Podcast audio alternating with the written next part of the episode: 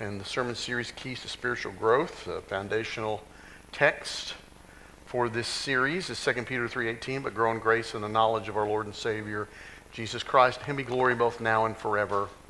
Amen. Uh, did you know that great musicians never stop trying to improve? The great concert pianist Arthur Rubinstein used to say that if he missed one day of practice, he could tell himself. If he missed two days, the critics could tell when he played. And if he missed three days, the audience could tell when he played. Uh, you live a Christian life. I think you're also uh, involved in practicing, if you will, to improve. I hope you in, notice improvement in your life in spiritual growth. Uh, I hope you do not, though, notice spiritual decline. But it is possible if we do not practice the spiritual disciplines like a pianist would practice a piano. If we do not do those things which grow us spiritually, we will see a decline of neglect.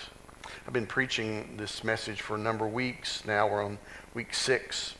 And we think about keys to spiritual growth. And over previous weeks, I've given you some different keys to uh, how we can grow and how we do that for His glory, which is really what it's all about.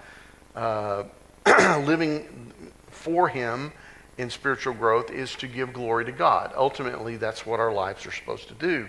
Some of the things we've looked at over the past few weeks have been confessing Christ as Lord, aiming our lives at glorifying God, confessing our sins, trusting God, bearing fruit, praising God, and loving God. Today we add three more to that list. Uh, and before uh, possibly the year is over, I'll have at least one more, I think, uh, uh, in this list to give to you. But three tonight we look at are praying, proclaiming, and witnessing. First of all, praying. I think praying is, is vital to spiritual growth. It's a vital key to spiritual growth. I know that prayer life is vital, but knowing it and doing it are two different things, aren't they? Knowing you need to take medicine and taking it are two different. Knowing you need to exercise and exercising are two different things. Knowing you need to pray and praying are two different things. I read a survey a number of years ago about how much time Christians spend in prayer on a daily basis, and it said that the average for a Christian was seven minutes a day. Um, that sounds surprising to me, but what was more surprising was that along with that study of Christians, they did it for pastors as well, and that was down to five minutes a day. I mean, that really surprised me. Uh, it's really shocking, I think. Is it any wonder that so many Christians don't grow spiritually? If your leaders aren't growing, how can you grow? And if you're not growing, it's just not going to happen. Imagine if a young man, John, said to a young lady, Jane, I love you. You're the most important person in my life. You mean more to me than anything else, and you are the woman of my dreams. But then he only spent seven minutes a day with her, either texting or talking or in person, just seven minutes a day. Do you think that they'd be able to develop a relationship if you only gave seven minutes a day? Would they grow in that relationship? would John, who only spent seven minutes a day talking to Jane, really develop that relationship? Would John, if he acts in a mechanical way and says, I need to contact her at least a little bit today, and do that, if John was lazy in the relationship, would the relationship grow if you marked it down to only seven minutes a day? And usually, if you're doing only that, you're probably doing something else with all your other time.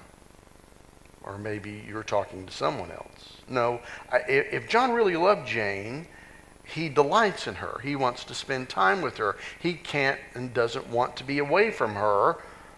And I think in the same way, prayer is an expression of my delight in God. How much I spend with God in my time shows, I think, how much I love God. If I want to spend a lot of time with God, and I do, then one way to do that is through prayer. Through taking time and spending time with God and talking about my day and asking Him what He wants for my life, uh, praying about the things that are needed and the things that we long for, and, and asking Him what does He want from me. And I guarantee you it takes a lot longer than seven minutes to do that. And so I think prayer, as I think about it today, is just one aspect that helps us to develop spiritually. In John chapter 14, verse 13, Jesus says, And I will do whatever you ask in my name. Verse 14, he repeats it just a little differently. You may ask anything in my name, and I will do it. Why does Jesus answer prayer? I mean, there must be a reason. Is it because we are his? Because he talks, do we talk to him? He wants to bless us. What, what is the main reason that he answers prayer? If you look a little later in John chapter 14, in verse 14, and little you read in verse 13 and 14 these words, so that the Son may bring glory to the Father. That's why Jesus answers prayers. That he might bring glory to God. It, we are a display, we are a, a platform and our prayers, when they're answered, give sight to a world that needs to see God. And so we bring glory to Him when we pray and the prayers are answered. God answers prayers for His sake as well as ours. Of course, He loves us. And no, He doesn't want to leave us forsaken. And no, He doesn't want to not provide for us. Jesus talks about that. New Testament. Seek ye first the kingdom of God, and all these things will be added unto you. It, it's not that He doesn't want to give us things or answer our prayers, but that's not the main purpose. Everything we do is for God's glory, or should be. That's what it's about. So he answers prayers. He does it to put himself on display to a unbelieving world, understanding that I think it also increases our confidence in him. As we pray and our prayers are answered, we get more confident with God because we have an opportunity to see that exchange. And I think also we get more confident because He is able to receive glory and we trust in Him more and more and more. It builds our trust in God. We grow spiritually as we interact with God in prayer and we see His glory on display. Wow, look what God did. That's what it comes down to. And I think the context of verse 13 shows that the disciples were greatly distressed because Jesus had told them he was leaving, right? John 14. I'm going to go away. And, and so he's trying to confirm them and help them with that depression. And so he says, as you know, in, in 3 of verse 14, and, uh, or chapter 14, if I go prepare a place for you, I will come back and take you with me so that you may also be where I am. The disciples had relied on Jesus for so long, they were afraid to be without him. They were so close to him, and so much had happened in their lives that they just couldn't imagine be without him. And he had provided all their resources. He was the one that directed them to do and to go and to come and to get and to buy and to wait. Everything was directed by him. And now he was going away. He even provided tax money out of the mouth of a fish. Uh, when April 15th comes around, try that. that would be fun. I'd like to see that out of the lake over here. He created food when people were hungry. And he was their beloved teacher in spiritual and theological and economic resources as well. He taught them what to do. And so they panicked when they thought he was leaving. But he left them with tremendous promise, saying, Don't worry, don't be afraid, fear not. Even though I'm going, you will still have resources. Whatever you need to ask for in my name, I will do it. I don't have to be here physically in order to meet your needs. That's what he was telling the disciples. But he says to us the same thing through prayer, I, I, don't have to physically have Jesus sitting next to me and handing me something because he will provide for my needs anyway by not even being here physically. Doesn't have to be here. he still will deal with what I need. Now, praying in Jesus' name is more than a formula, though, right? It's not something we merely end uh, a prayer with uh, in Jesus' name. So I pray for whatever I want and add in Jesus' name on it, and I, have I've done the right kind of prayer. Some people think that by merely adding that expression to the end of a prayer is a guarantee that the prayer will be answered. No, it's not. It, it, those kinds of prayers, I don't think, get past the ceiling. If we assume that that's how we ought to pray, I don't think that will get there. It's not the proper kind of prayer if it involves a formula. New Testament talks about that as well. Those who go to the temple and pray repetitive prayers thinking that God hears them, and he doesn't, Jesus tells them. What does it mean to pray in Jesus' name? I think in the scripture, the name of God embodies who he is. Isn't that what he told Moses? When Moses asked him who he was, he said, I am who I am.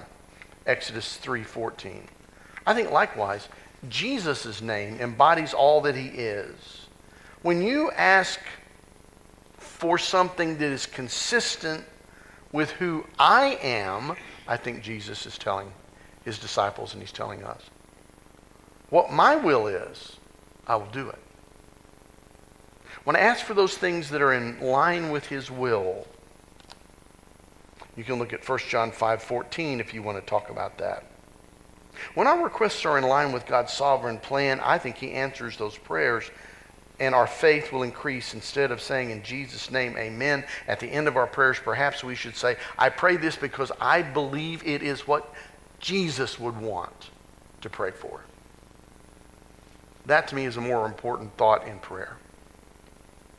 What, how would Jesus pray about this? What would Jesus pray for in this moment? That would eliminate many selfish requests, wouldn't it? I think it would if we prayed like that.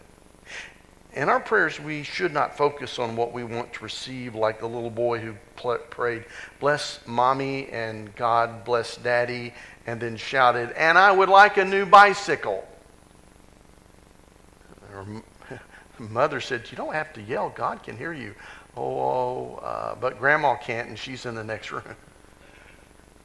yes, God can hear us. But just talking louder or adding something at the end of the phrase doesn't guarantee that it will happen. I may pray that a person be comforted or grow spiritually or honor someone in the midst of a trial and I ask it because I believe that's what God would ask for. People have asked me to pray for people to be healed. I've, I have prayed for that to be healed. But in my mind, and I tell them, I don't know what God's will is in this matter, but I will pray with you. I have prayed for myself to be healed. But just like Jesus said, nevertheless, not my will, but your will be done. We know what Jesus wanted. Let this cup pass from me. But he prayed, not my will, your will. I think when we pray about things, we should consider that as part of how we pray. What is it that Jesus would pray for? And I think God answers the prayers of those particular situations that ultimately bring him glory. It's not about what I can get from God, it's how I may be a platform for God's glory. I think occasionally and sometimes successful people have acknowledged the fact that they have gotten into an impasse they are baffled. They've gotten themselves painted into a corner and they've sought wisdom from God. One such person was Samuel F.B. Morse. In an interview that he did with George Hervey, he said, Professor Morse, when you were making the experiment at the university, did you ever come to a standstill and not know what to do next? He's talking about the telegraph. He said, I never discussed this with anyone, Morse said. So the public knows nothing about it, but now that you ask me, I'll tell you frankly, I prayed for more light. And did God give you wisdom and knowledge you needed? Yes, He did, Morse said. That's why I never felt that I deserved the honors that came to me from America and from Europe because of the invention associated with my name. I had made a valuable application about electrical power, but it was all through God's help. When the Lord wanted to bestow this gift upon mankind, he had to use someone, and I'm just grateful he chose to use me. In view of these facts, it's not surprising that when he first sent a message over the telegraph, it was, What hath God wrought? Numbers 23 23, which is, See what God has done in the New International Version. Oh, that we would pray like that. Oh, that our thoughts would be that the primary issue of prayer is not obtaining what we want, but allowing God to display His glory. That's what it's about. Now, I think if we receive what we want perpetually, that may be great, but the, the concern is what glorifies God. I'm, i may be happy about, yeah, I'm, I'm, I'm getting everything I pray for, but is God getting any of the credit for it? Am I being a platform for him? When I pray with an attitude like that, that considers God's glory, I think then I grow spiritually. I think our faith and power will increase when we see him at work and we give him praise. I want to encourage you to delight in God and the amount of time that you spend with Him as you grow in prayer. Commit some time, regular time, praying to God. Find a, a, quiet place to pray that's not you know, overcome with all the electronics and the noises of, of this modern age. And find in it your spirit in accord with what God wants. I think praying. Second, proclaiming. I think another key to spiritual growth is proclaiming. You look in the book of Acts. And, and you see the Gentiles, when they heard of salvation, that it was available to him, them rather. Acts 13 says, And they were glad and honored the word of the Lord, and all who were appointed for eternal life believed. The word of the Lord spread throughout the whole region. If spending time in prayer is low among Christians, I'm afraid to ask about the Bible. Because that really does take some effort. You, know, find the book. The old joke, you know, they used to tell when I was growing up, the minister would come over and, and say, hey, honey, uh, to the little kid, would you bring that book that mommy and daddy read out of all the time? And they bring the Sears and Roebuck catalog, you know, instead of the Bible. I, I think that's how many people are. I don't know how much time Christians spend reading each day, uh, I, but it can't be a few minutes more than they pray, I don't think, if that. I must confess that I'm regularly surprised at how few Christians read their Bible regularly. They have a Bible, they may bring it with them, they may leave it in their car, they may leave it on the table at home, they may leave it near their bedside, but how many read it every day, many minutes, spending actual time in it? I don't think spiritual growth can take place without the intake of God's word. It's just not possible.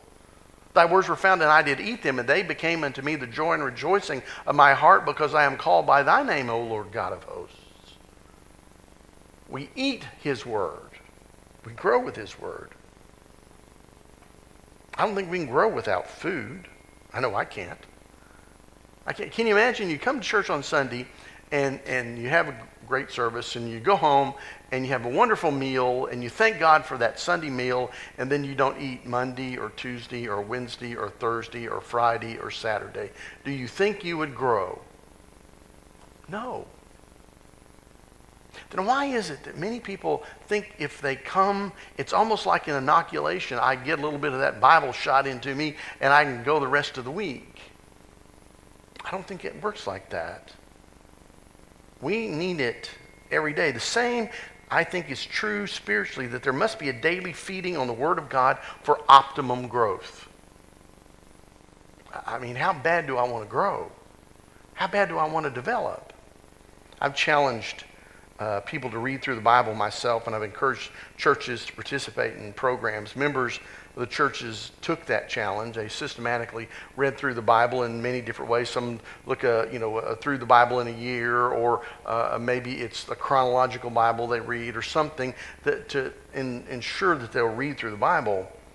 Each time I talk to people that have done that, uh, I see in them a delight that develops in the Word of God when they took that commitment to read through the Bible, say in a year.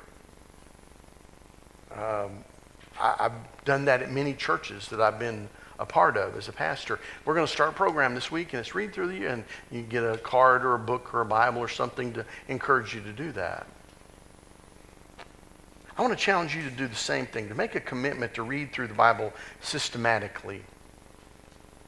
To not just read for a Sunday school lesson or maybe for Wednesday night or just when you come and you open it, but you actually read systematically through the Word of God. I know some books are easier to read than others. I mean, when I get to all the begats, that gets old, sure, but still, take the time to read through God's Word systematically. And if you can't do it in a year, do it in two years. If you can't do it in two years, do it in three years, but do it. Take the time to read through God's Word and to do it regularly and systematically. Have a plan in place so that you know you're moving forward in that thing. But, but I think when we think about the Word of God and we think about what it is we're trying to accomplish, it is that we proclaim the Word. That's what we're doing. We're not just soaking it in to have knowledge, but we're reading God's word to proclaim it. And I think that goes back to an expression the more you give away, the more you keep. I think that's true. I, I know when I teach people, when I actually teach it from reading it, I keep it better than if I just read it myself. The more that I can involve myself in, if I listen to it, if I read it, if I write it down, if I teach it to someone else or proclaim it to someone else, it stays with me longer than if I just read through something. I tell people I have thousands of books in my library. I may have 10,000 books. Uh, Teresa thinks I do, so I have a lot of books. And I have read through many, if not all of those books, because I use them in classes. I use them for study. I, I didn't buy them just to create a, a, library. I bought them to read through. And so I've read through thousands of books. I can't tell you what all those books said, but I can tell you about this one. This one's the one I pro- want to proclaim, and I use the others just to help me to do that. I think Christians ought to give high priority proclaiming the Word of God. And when you're silent about the word, you will, I think, retard your spiritual growth. When you don't talk about the word of God, when you don't proclaim the word of God. For example, uh, God said to parents in Deuteronomy 6, 7 through 9, impress them on your children. Talk about them when you sit at home and when you walk along the road and when you lie down and when you get up. Tie them as symbols on your hands, bind them on your foreheads, write them on the door frames of your house and on your gates. The word should so fill your heart and mind that wherever you are and you open your mouth, the word of God comes out. It just overflows from your life. He told us in the New Testament, You will be my witnesses. You will be my witness in Jerusalem and Judea, Samaria, and the other ends of the world. You will spread the word of God. That's proclaiming the Word of God. The Word of God spreads when Christians talk about Christ. The Word of God spreads when Christians talk about God who is and what He has done to reconcile sinners to Himself, us to Him. I, th- I, think the Apostle Paul to Timothy said, Do your best to present yourself to God, one approved, a workman who does not need to be ashamed, who correctly handles the word of truth. That word correctly handles or rightly divides or cuts it straight, whatever your translation says, gives us that picture. Paul may have been using an analogy as a professional tent maker. You had a pattern and you cut things straight and you would sew those together because if you didn't cut the pattern straight, it wouldn't fit together and it wouldn't work. I think Paul's saying that unless you're careful with the individual parts of Scripture, the whole will not come together and it won't make sense to the people you talk to. I think as we proclaim and as we pray, the message of the Lord may spread as rapidly and be honored, it says in 2 Thessalonians 3.1. Glorify God by proclaiming his word to people 1 John 3 2 says, We shall be like him, for we shall see him as he is. That's the goal to know Jesus, to glorify him, to proclaim him. I think lastly, uh, you're praying, proclaiming, there's witnessing. Witnessing about Christ is a natural outgrowth, I think, of proclaiming the word. They're two different things. I'm proclaiming right now. I'm teaching, I'm proclaiming. Not necessarily witnessing. Witnessing is a little different process. 2 Corinthians 4 tells us that uh, Paul was hard pressed on every side. He was persecuted. He was carrying around in his body the death of Jesus. He repeatedly suffered and faced death for their sakes. Why? Because he was proclaiming and witnessing to people in the marketplace. Why? Verse 15 of chapter 4 of 2 Corinthians says, So that the grace, the saving grace, that is reaching more and more people may cause thanksgiving and overflow to the glory of God. It goes back to that same thing again. Witnessing brings glory to God. He entered the town. He confronted people because he wanted them to add their voices to the thanksgiving choir, if you will. He wanted more people to know about God's grace so that they could glorify him in their lives. That's what he wants you to do. Glorify him in your lives. And you do that by witnessing, by sharing the message with people. If you are not able to do it effectively, then go back to prayer and go back to the Word of God and get what you need. I think that will help you because non Christians keep you sharp. They really do. Because they want to understand. So the Bible says, be ready to what? Give an answer to everyone of the hope that is within you. And so those non-Christians out there who say, I don't know that I believe the Bible. I don't know that that's trustworthy. I don't know that, and they make up all sorts of excuses. I remember witnessing somebody one time, and I mean, we had gone, we were trying to witness this person in their home, and they just kept bringing up objections and objections and objections. And I said, tell you what, let me finish what I'm saying, and I'll answer any question you have when we're done. I went through the salvation procedure that I had to share the gospel with them, to share them who Jesus was, what he had done, how he calls them. Went through the whole process, asked them if they wanted to pray to receive Jesus. They did. And I said, now, um, what questions do you need answered? Ah, I just blown smoke up your skirt. he was just jerking my chain. He didn't really care. But once he came to know Jesus, it didn't matter anymore. Those silly questions he was asking. I think the world is like that. They keep us sharp. So, I want you to think about those three things tonight praying, proclaiming, and witnessing. I read a number of books I told you over the years. One of the books I read uh, was The Practice of the Presence of God by Brother Lawrence, little bitty thin paperback book, old book. I read about mystics who kneel and would pray eight to ten hours a day, and there would be holes in the wood next to their bed where they prayed. Again, uh, wow. I read about Robert Murray M'Cheyne, who would soil the pages of his Bible and the wood pulpit with tears as he preached. I read about E.M. Bounds, the power through prayer book that he wrote. Spent hour after hour in prayer and I read those books and I often say to myself, I'll never reach that level. I don't know that I could ever accomplish that. But you know what? God uses us in different ways. Maybe I don't need to wear a hole in the carpet or a hole in the floor. Maybe I don't need to write a book about something. Maybe I just simply need to glorify God with my life. By praying, by proclaiming, by witnessing I pray you would do that. Would you pray with me? Heavenly Father, I pray that those keys that we have been looking at will make us mature. That as we focus on those that we've talked about, that the Spirit of God can change us and move us into the image of Christ. Help us to discover you as we grow spiritually. We ask it in Jesus' holy name.